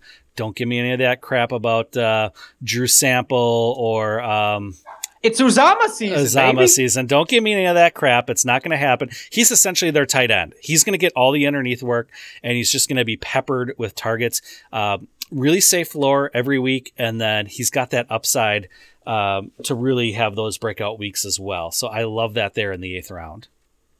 I dig it. Damien Harris goes right after. Jury's still out for me on the New England backfield, but at Mhm. this stage in the game, and Harris has been touted as the guy by all these training camp reports. So again, I don't hate that in terms of adding depth. Mike is on the clock. Daddy's home is going to bring it home. Now he went three wide receivers in the previous three rounds, and he adds to it Mm-hmm. with yet another. So Sutton, Aiyuk, Landry, and now Curtis Samuel. Can we just show some appreciation for Curtis Mm-hmm. here, Dustin? Because look, I know Terry McLaurin's big deal, right? But let's say Ryan Fitzpatrick decides that he wants to hyper target Curtis Samuel, um, who is an amazing uh, talent in his own right. Mm-hmm. You can see a lot of blow up games there. Yep, and I actually thought So about taking Samuel over Boyd with with my pick. Um, just Yeah. I like Boyd a little bit better. Uh, so yeah, I don't. I like I like that pick there uh, um, for Mike. I do too. Now, it, to me, yeah, Boyd versus Samuel seems a little bit more uh, floor versus ceiling argument, and it just Mhm. depends where you are with your roster at this point in the draft and what you feel comfortable with. If you're swinging for the fences, I do think Samuel would be that guy. If you need that assuredness And after taking Kenny Kenny Golladay, you might feel that way um, of wanting Tyler Boyd here. So totally get that. Now I have Cooks as my only receiver, and I'm back on the clock. At this point, it would be foolish to ignore some of the quality at wide receiver that is still here. Uh, and I do want to emphasize this is as deep as I remember a wide receiving group being Mhm. in a draft since I started playing fantasy football. So that's why I feel comfortable doing what I'm doing right now, which is getting back on the Robbie Anderson train, Dustin. I'm here. I, I hopped back on the caboose, and now I'm riding this thing wherever it takes me. I'm committed. But in Carolina, just talked about Curtis Samuel, who is now gone. So yes, they've they've definitely added some pieces there in the draft, but Robbie Anderson, DJ Moore should be the guys, and Sam Darnold is Robbie Anderson's quarterback again. Mhm. I like that connection. Uh, I like what they have with Matt Rhule. I like everything lining up there. It's risky though. I have Cooks and Anderson as my two wide receivers right now. That is risky. It is, but uh, that's okay. Uh, lots of upside though with those two players. So if they hit, Live, live dangerously. that's right. And then uh, playoff Lenny finally went off the board here in the middle of the eighth round. Again, we kind of talked about that earlier. Um, not really, uh, not really sure how that's going to pan out. Although in the eighth round here, I, I don't think that's a bad pick, just for the potential upside you have. Uh, if he does get featured and does get the rock, um, could turn into a solid running back for you that you get relatively cheaply. Then, Jal- then Jalen Hurts goes off the board. Um, what are your thoughts on Jalen Hurts, Jake? He's so exciting for the upside this year, Mhm. and he's so terrifying for the downside this year that in a situation like this, in a one QB league, it's where I don't really feel comfortable with him as my quarterback. But I, you know, it is round 9 I Mhm. mean, at this point, you're not going to be out too much if he doesn't hit. right. But I think his upside is easily top eight. Mhm. His rushing ability, the weapons that he has there, whether he can utilize them or not, which he did in a short spurt that he got to start last year at the Eagles, even with that decimated group he was working with. He did great. He did, but yeah, it's still very much a high risk, high reward type of draft pick for me. If this was super flex, I would be doing everything I could to get him as my quarterback two. Mhm. I think. Or taking him as my first guy and then playing a safer option underneath of him. You know, pairing him with Tom Brady or something would be fantastic in Superflex. Yeah. But here we I- are, one QB. Yeah, I was going to say like Kirk Cousins, maybe that kind of range of, of QB as your number two. Ew, I said I wanted to pair him with a safer option, not a gross option, Justin. Gross and safe can be the same thing. I know, and everybody shits on Kirk, and he really doesn't deserve it. It's just fun. Mhm. It's just so, so fun. Well, especially as Um, Packer fans, we love to shit on the Vikings. So, uh, yeah, yeah, we, it's one of our favorite pastimes. it is. It, it fills up the hot days. hmm here. Um, and now, so Fournette and Jones, again, one pick betwixt them. Uh, so that Tampa Bay backfield is one that I am personally choosing to stay away from for now, uh, Mhm. unless it's, I'd have to go even later than this, personally. That's just my preference. I don't trust either of those guys, which is a bummer because neither are bad players. And both are going to have very usable weeks. It's hmm just ah, I want to. I don't want to do it. I want to do it. But Zach Moss going right after. So here's a little bit of a potential running back run for whatever is left Mhm. here, and yep, that's the definition of whatever is left here. David Yeah, Johnson. uh, yeah, absolutely. oh my goodness! I know you said you didn't want anything to do with Houston's backfield. But if you, if you had to select someone, I suppose that's going to be him. But I still don't like it. Yeah, there's a couple of guys that are still left on the board for running backs that that I personally would want to be chasing here. hmm Uh, but again, this might be a roster construction move. Like Zach Moss, taking him in the ninth, that's, hey, he's probably never going to have a running back one week, but you'll probably get solid, consistent, flex-ish production Mhm. every week. Yep. So a plug and play guy, that's that's fine. Yep. Um, but once we get to these two names that haven't come off the board, I'm, Mhm. very excited to dive into them. So what else? has happened? Yeah, so after David Johnson, uh, Dallas Goedert went off the board at the end of the eighth. Then Matthew Stafford, DeVante Parker, Noah Fant went at the 9 3, which I think is going to be tremendous value uh, come season here. Like, that seems criminal that he's going that late. And then Tom Brady uh, going off the board here early in the ninth. I respect that. Um, as much as I also like to hate Tom Brady Mm-hmm. uh, at the ninth round for that offense, knowing what he did last, last year, Mm-hmm. I'm tired of betting against him with the age cliff thing. It just hasn't worked out for me to this point. So why, why continue to do that? Saying that this is the year that he's going to drop off because I'm Mhm. finally on board with Tom Brady. So this is where the wall hits. Sorry to whoever just drafted Tom. Good thing this is just a mock draft. mm-hmm. Um, and then uh, I do want to call out we had our first quarterback pairing happen of the draft to this point. Russell Wilson and Matt Stafford paired up now. Now, yes, this is a one quarterback league, but obviously it's nice to have options Mhm. and you need bye week fill ins. So, what do you think about the Wilson and Stafford duo there? I like it. I think um, I, Stafford was probably someone I was going to target here in the 10th or 11th round. Uh, it's getting close to the point where I'm going to select a quarterback. So um, he was definitely someone I was going to be looking at. Um, I think he's going to have a great season and really flourish in that uh, McVay offense. Uh, and it's just wheels up for uh, that entire offense for me. You are one of three teams that are holding out at quarterback to this point. Like I said, typically I'd be right there with you. Uh, not the case this this go round. So one of those just used his last pick on Antonio Brown. Mm-hmm. What do you think about this pick? Um, hey, if he plays all season and uh, Tom Brady still uh, really likes him, could be a sneaky pick here in the ninth and get some good return on it.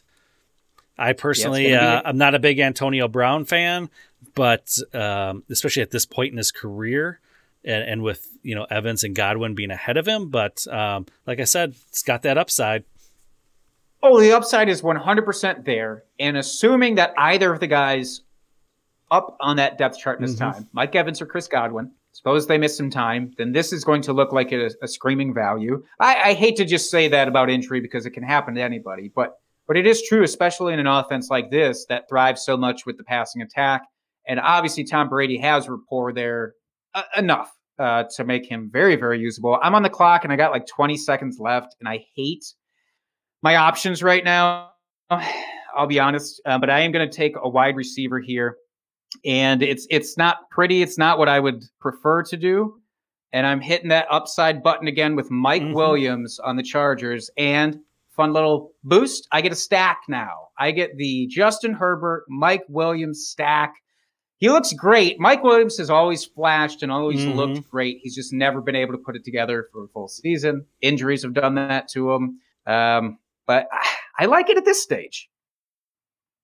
Yeah, I don't hate it. Um, you know, I, I believe he's playing for a contract this year. This is the last year of his uh, rookie contract. I think they picked up his fifth year option, if I'm remembering correctly. So, I mean, he is playing for a new deal out there with um, with another team. So, I don't hate that at all. And yeah, he's going to have those blow up weeks where it's a tremendous, tremendous upside.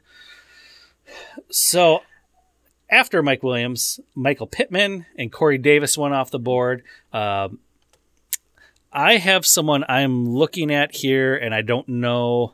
I'm sure he'll make it back, but I don't want to take this chance. And there's still plenty of wide receivers out there I would take at this point.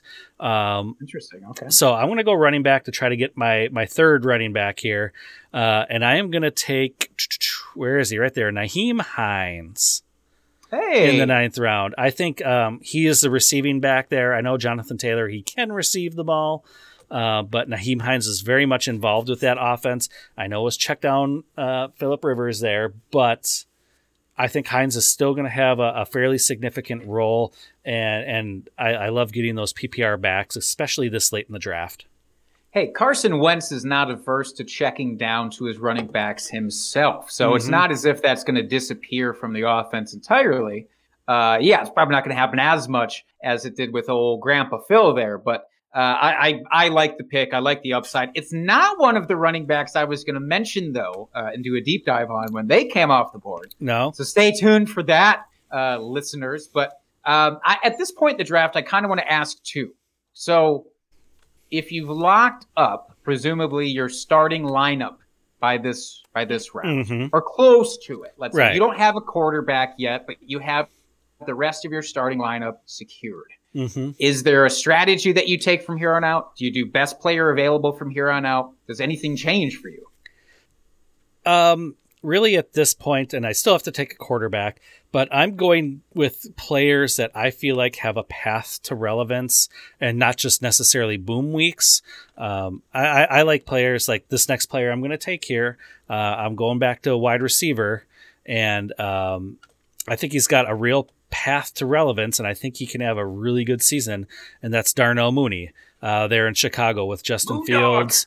Um, I think he's going to be the wide receiver two on that offense, and that's going to score some points. Uh, the wide receiver two in almost any offense is going to give you relatively consistent fantasy production, and and I really like that. Ah, Big Bob Tonyan went off right after Mooney, and then the Gus Bus. Yep. And then you took Marvin Jones.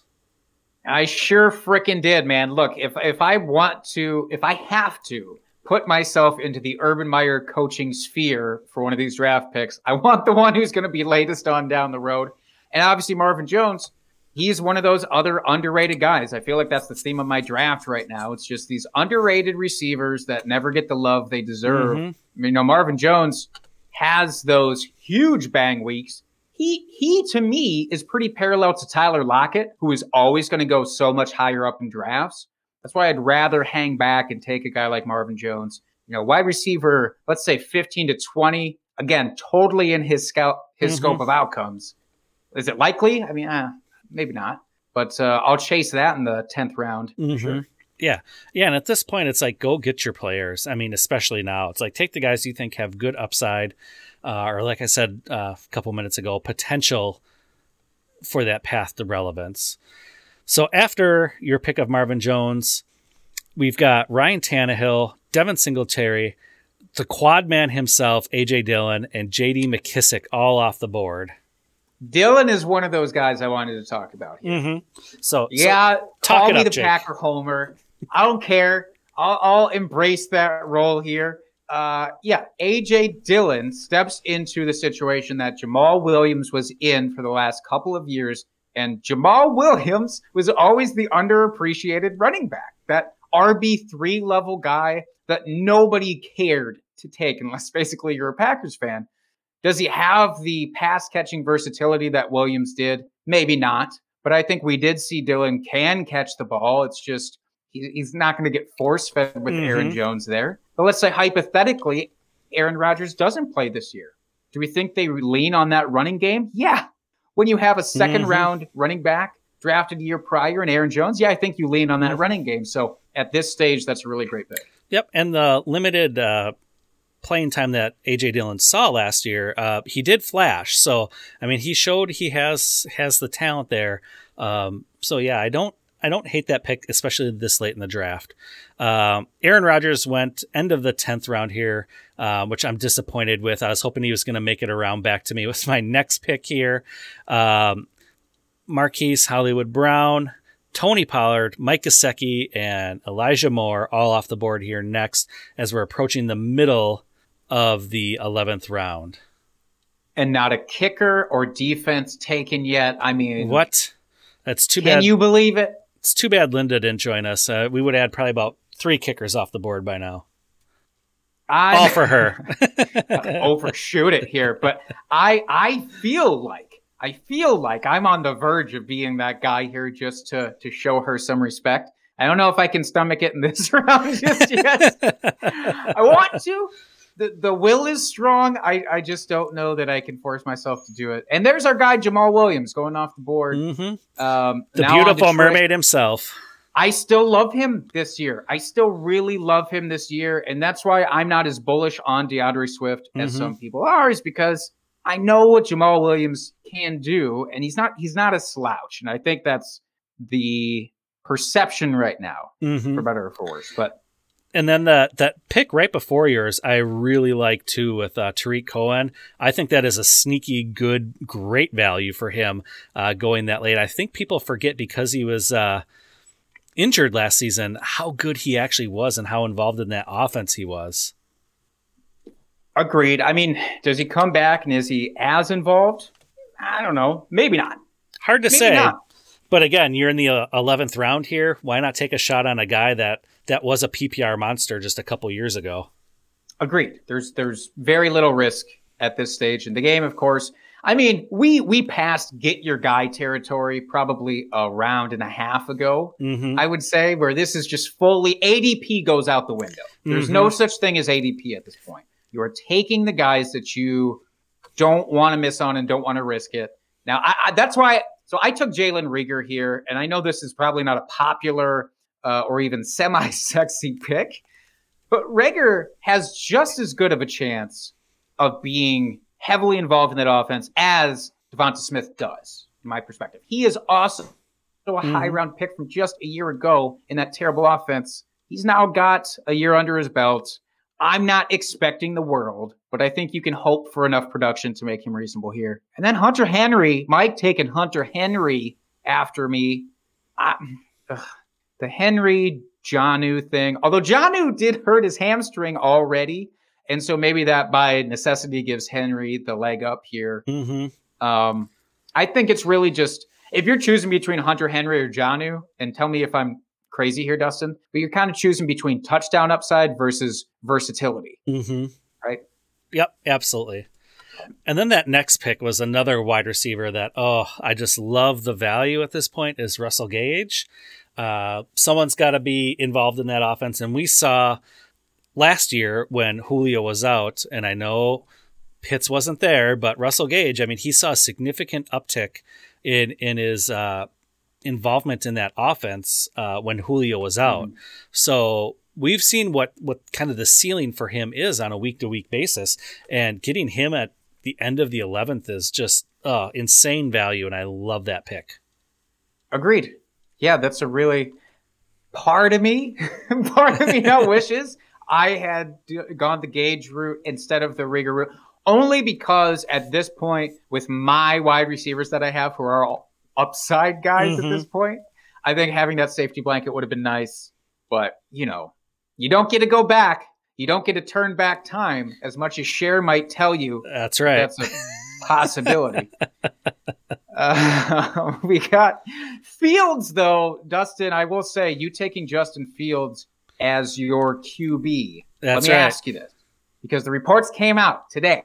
Matt Nagy says there's no way, no way Justin Fields is our week one starter. Do you put any merits into that? Is that coach speak? Do you care? Will you try and get a week one starter later if that worries you? I don't care. I'll be honest.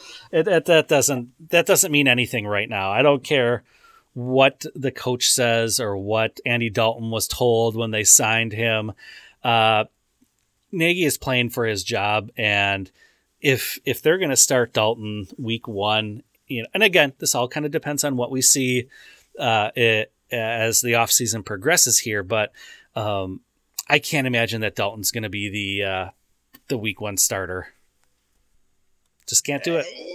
maybe he starts and then by the half they reassess some things and they're like you know we could go a different way and still live up to those statements that we made so nobody calls me a liar later on um, and now at the at the turn here so gronk gronk can we talk Mhm. about that as a he's a he's an option now or Yeah. is he Absolutely, he's an option. Look I, I made that stupid bet myself Uh, I, I was going to ask if you wanted to uh, uh, say anything about this. wish I'd ruined my life. I wish I'd never made that bet. But he he did technically finish as a tight end eight last season, Mhm. and that was obviously coming back after a year of being away, and so he was pretty rough those first few games out. Now, yes, most of his production came on touchdowns.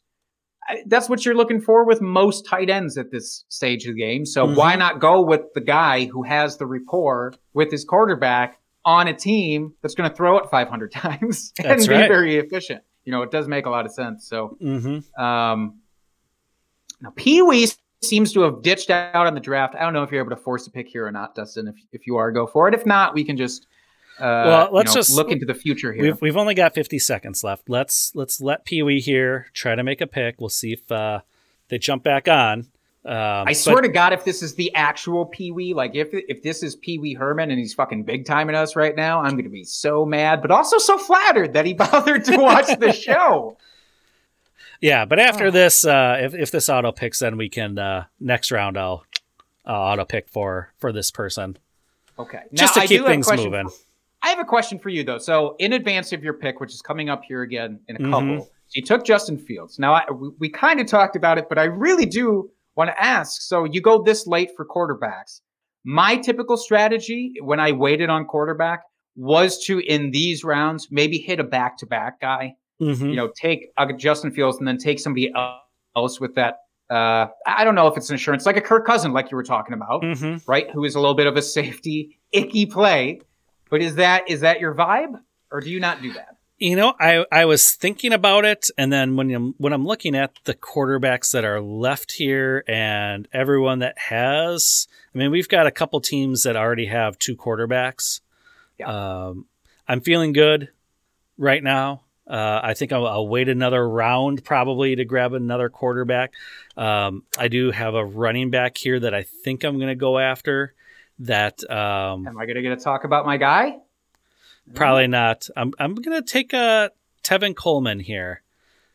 Oh no! Oh no! Oh yeah. Oh Justin, why yeah. would you do that to yourself? I, I know this is just a mock draft, but come on, man. I think he has sneaky uh, chance here to be uh, very involved with this offense. Uh, coming over from San Francisco, where um, uh, the coaches all came from.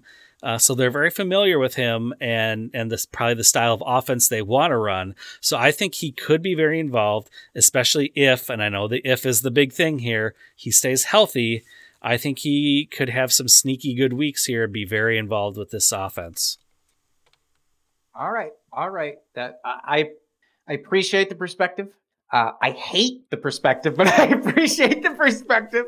And, and now they did come out and say, like week one, basically they're rolling with Coleman. I mean, that's how it sounds. Like he is on top of the depth chart for now. I Mhm. think the skepticism is just how long can we expect him to keep it? How long Mhm. can he keep it away from Michael Carter, the rookie who I who I love? Mm-hmm. Um, and that's why I want to get that out there.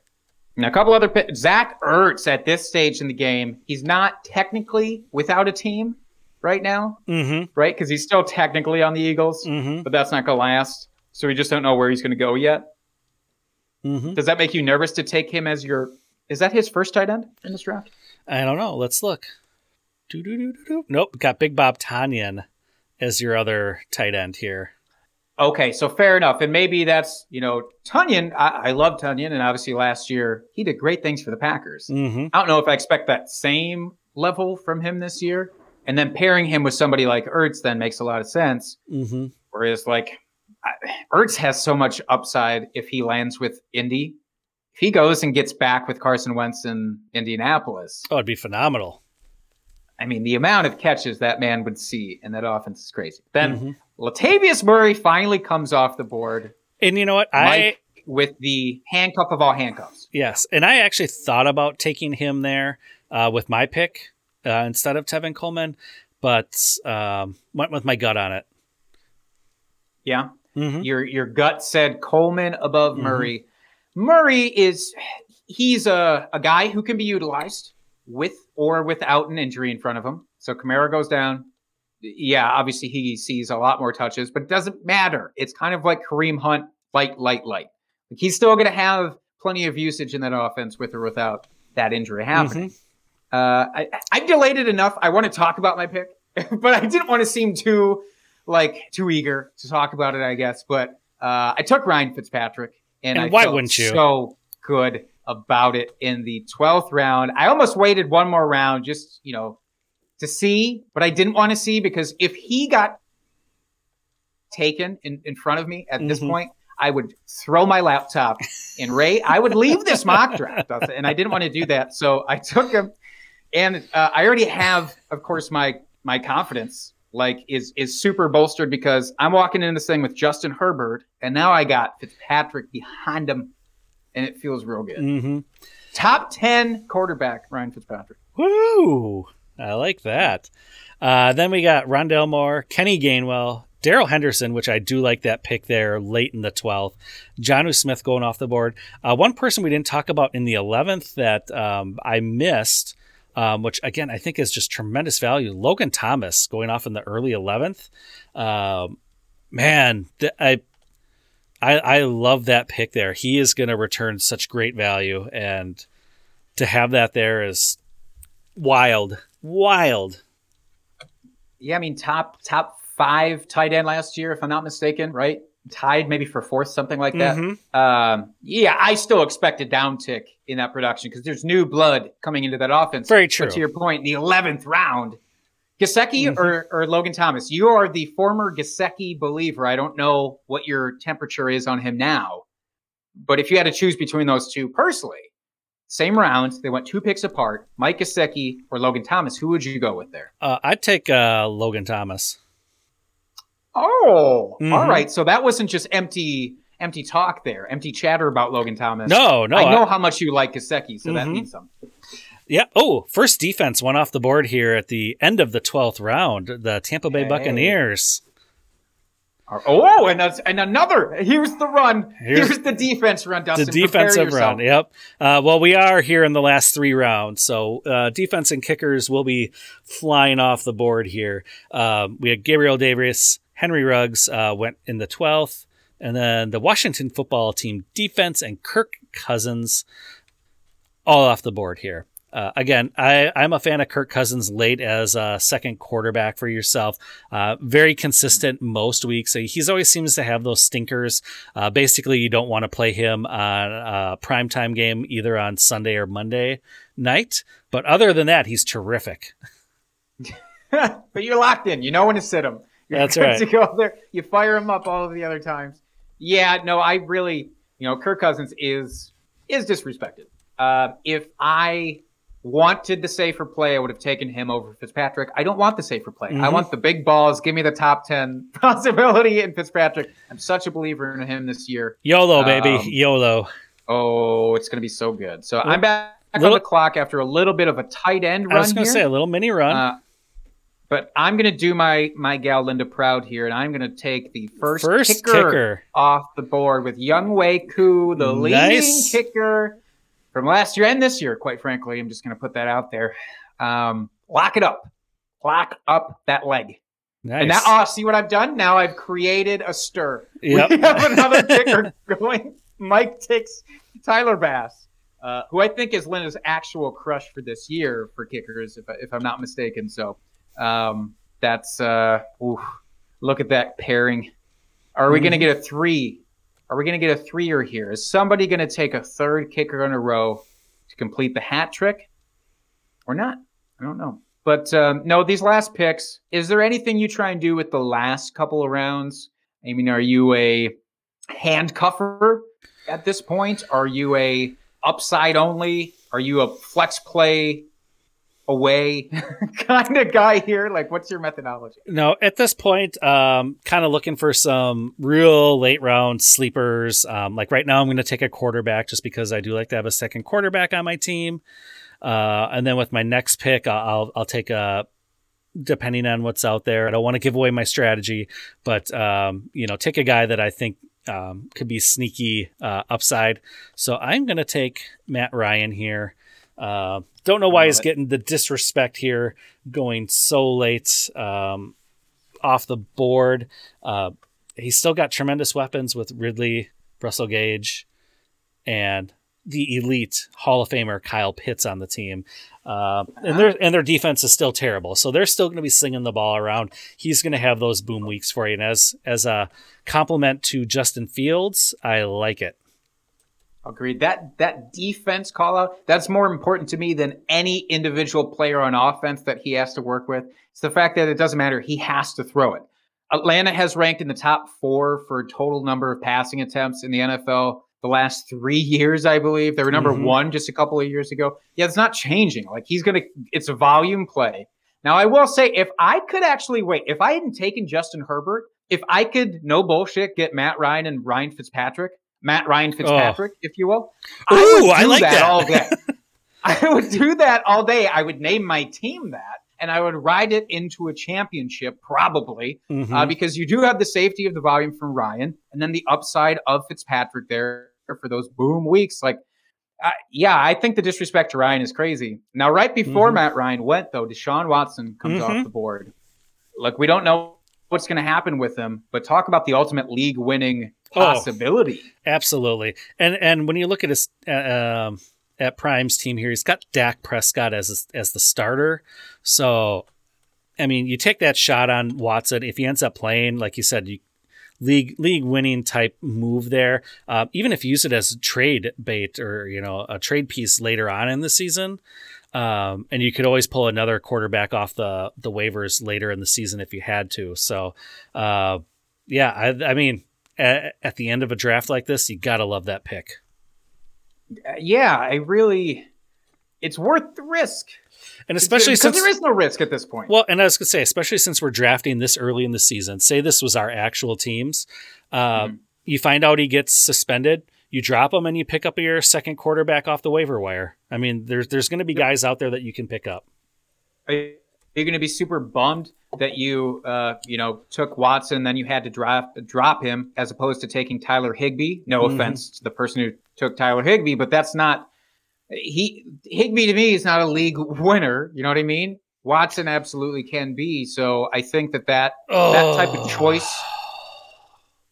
That's the sound of, of somebody getting sniped I totally got in their sniped. soul. Ugh, I did get sniped.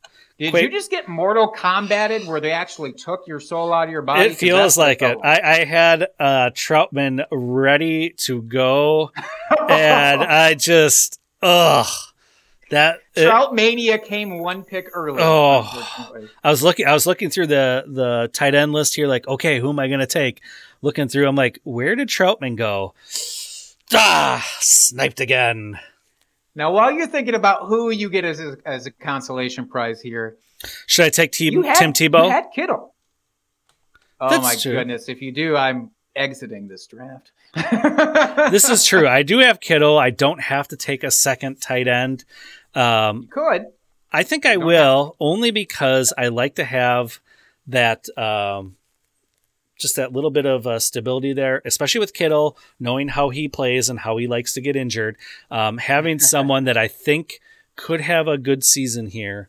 Um, Mhm. You know, and I'm, I'm not going to take Evan Engram. I just don't believe in him. Um, especially this Yeah, late, I want to go for more for upside. So I'm gonna, or not upside, but someone I think could have a sneaky good season. That's Gerald Everett. Wow. Wow. Yeah. I, I should have known because all last year, all last year during the whole arguments about LA Rams tight ends, is it is it going to be Higbee? Is it going to be Everett? You were staunchly team Everett. I should have known that him switching teams wouldn't deter you here. Mhm. No. But ugh. You make me sad sometimes. now I'm sitting here on the clock. I really I put myself into a hole with these wide receivers because everybody's an upside wide receiver on my team. I would love some more stability. There's just not really stability to be had Um, don't at this. don't you disrespect Cole Beasley like that? Oh, oh, okay. Yeah, actually, that's a fair point. I, I shouldn't have. Beasles would be a solid because he could be probably the number two on Mhm. on the Bills there. Maybe number three, depending on how you view, view Emmanuel Sanders. Mm-hmm.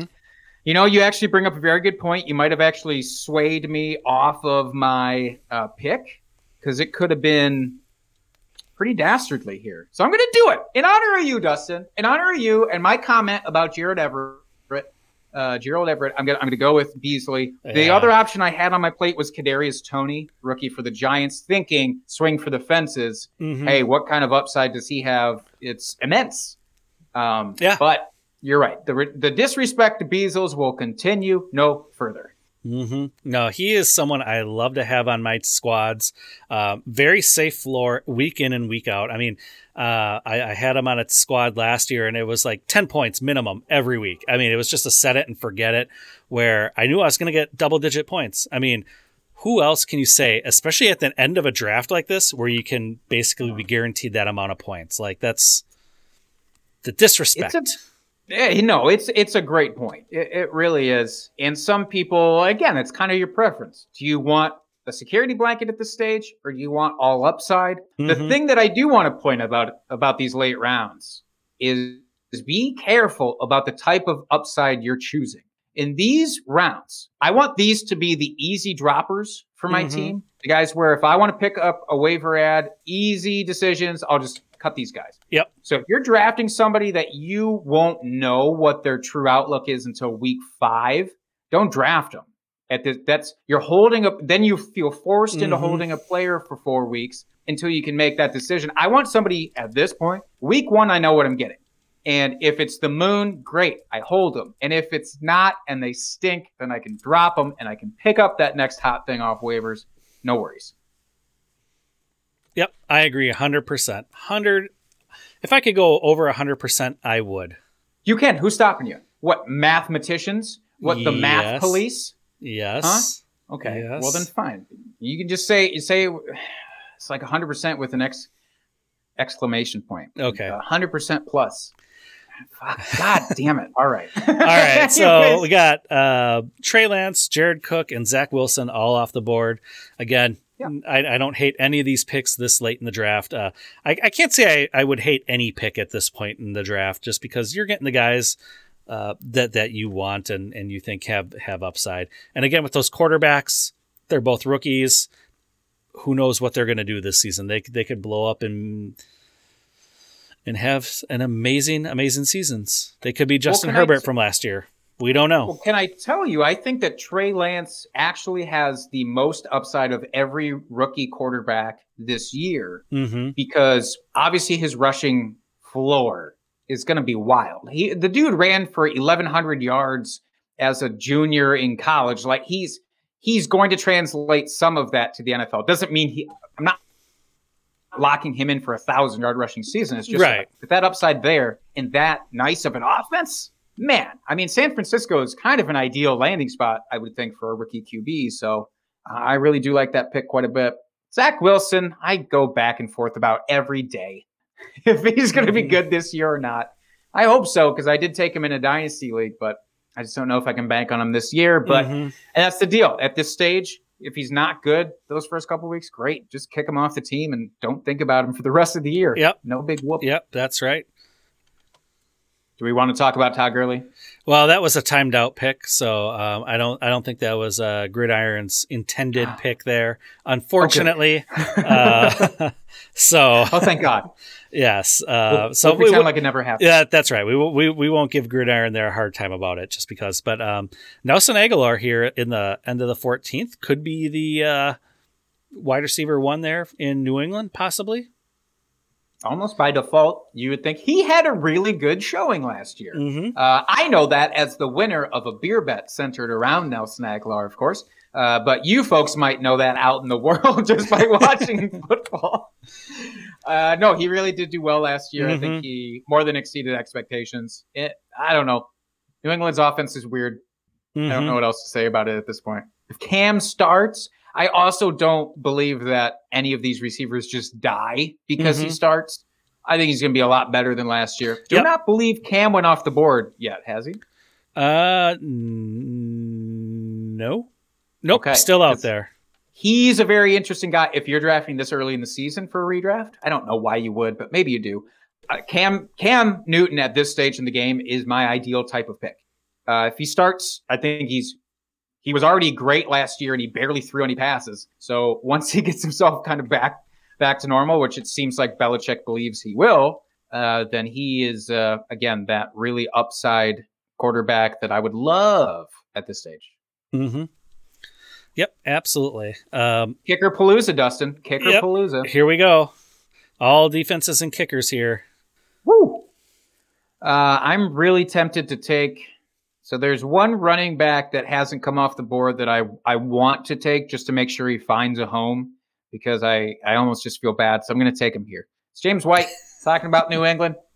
Look, that man, that man did a lot of things for a lot of people without them realizing it. If you had him on your team and you were smart enough to utilize him, at worst as a flex play, he has been the model of PPR consistency for some time. Mm-hmm. Um, yeah, it's it's a muddy backfield, but I'll take the pass catcher back there above all else. Mm-hmm. And then Marlon Mack off the board. Craig the leg Zuerlein. Uh, who am I going to take? Which kicker? I don't know. you got to take one of each, huh? You yeah, take a I'll take and defense. I'll take Robbie Gould. Why not? It's a kicker. I'm go- I'm going to tell Linda about this. I'm going to tell Linda how little thought you put into this selection. Well, kicker is a position I tend to to stream throughout the season if I can. So uh, I like to play the matchups, but I'll take Robbie. He's you know that offense should be better this year, and he should get more opportunities. But truly, with that kind of thing, if you're looking at kickers and, and defenses too, to a certain extent here in those last rounds, because yeah, you still want to make a wise decision, obviously, Mhm. even if you're going to stream. But like, are you looking for indoor kickers? Are you looking for uh, just high-powered offenses that you know they're going to get in range at least a lot? Is there anything in particular you're keen on? Uh, not necessarily. I don't typically look for that. Like I said, I tend to stream kickers. Um, so if if I had to pick one, and you know, say for our home league, how we have very limited uh, waiver wire moves, yeah, then that would be more of a consideration for me. But um, not something I necessarily give a lot of thought to. Fair. For any new listeners who haven't heard us talk about this, by the way, we are in a home league that only allows 10 ad drops throughout the season. So when Mhm. we go into our draft, we have to keep that in the back of our minds all the time. Yep. Every pick. There can be no wasted picks because you can't afford those ad drops. You have to use them for injuries, for any breakout players, whatever.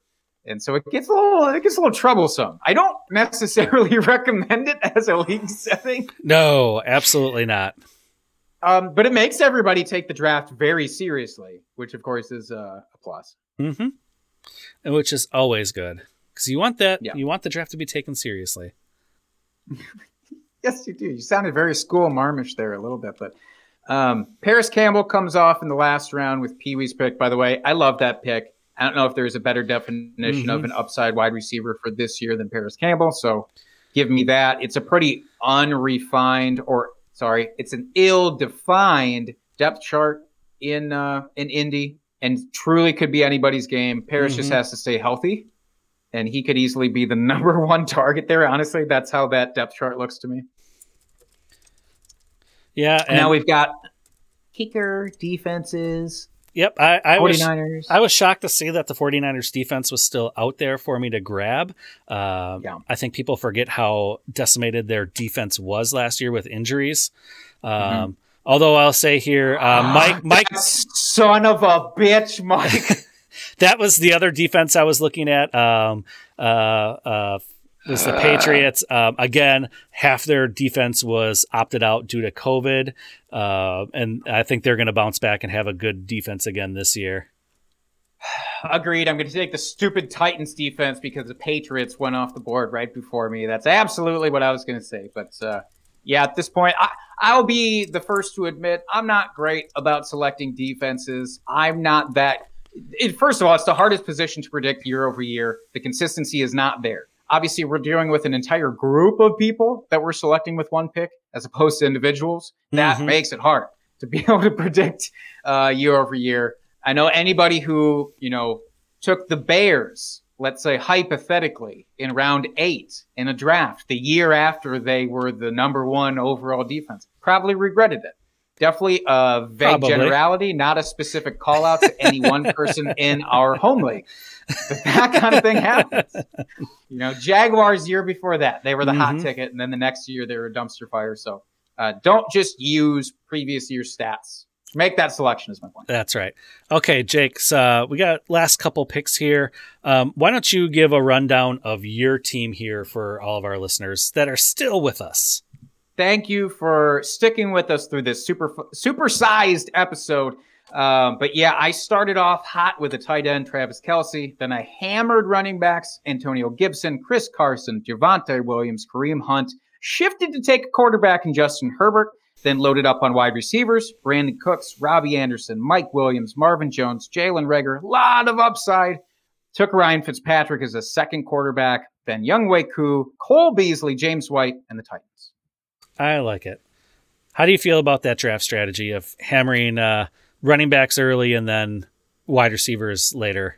I feel so dicey about my wide receivers, but if two of those guys can hit where I can find consistent starters, I will have won the draft in my opinion just because of the quality I got up top. But it's it's really risky to do what I did, and it's tough to see if it pays off. Now, how about Mhm. yourself? You you had a different mythology there. I did. So. I went Tyreek Hill, George Kittle, J.K. Dobbins, then Amari Cooper, Kenny Golladay, Diontae Johnson, Chase Edmonds, Tyler Boyd, Nyheim Hines, Darnell Mooney. Finally took my first quarterback in the 11th round, Justin Fields, Tevin Coleman, Matt Ryan, Gerald Everett, Robbie Gould, and the 49ers. Um, so I went San Francisco special teams units all around here to finish off the draft. As you do, and you and you have Kittle. You basically have the majority of the 49ers team on your roster right now. Oh, now. this is true. Uh, so you should you should feel good about that. Look, maybe we'll throw these teams up on Twitter later and and uh, see if anybody has a strong opinion about ours one Mhm. way or the other. But I think this was a really fun episode. I love to do these. Uh, who knows? Maybe we'll do another one before the season kicks off. Yeah, I think we should. Um, yeah, and all you out there that uh, stuck with us the entire time, thank you. Uh, hope this was a valuable uh, exercise for you to go through and kind of get a little behind the scenes of our methodology of how we, how we draft and why we draft the players we do. Um, I just want to say there are still a lot of guys out there that I really like that were not drafted. Um, so I mean, I think that just shows that. The quality of players in the NFL and and kind of the upside that we see for them uh, is is pretty incredible. So um, I could have probably won another four or five rounds here and still got guys that I really wanted. Uh, so. Uh, yeah. Any any last uh, thoughts here, Jake, before we sign off here of our extra long episode this evening? No, just want to thank our mock drafters for participating with us. This was really great. Uh, it's always interesting to see the different styles that people try to attack here, and that's Mhm. that's the biggest focal point of a mock draft. What are the other styles that are out there? Is there anything you want to futz around with? You know that you don't feel Mhm. comfortable with in an actual draft. Uh, but that was great. So big shout out to all of them for doing that with us. Mhm. Yeah, and I really enjoy having the uh, live people there doing actual uh, drafts as opposed to having the computer just simu- simulate it, which is going to be more based off of ADP than what people would actually do. So, um, yeah, appreciate everyone that jumped in and took the the time out of their evening to assist here with the mock draft. We truly do appreciate it.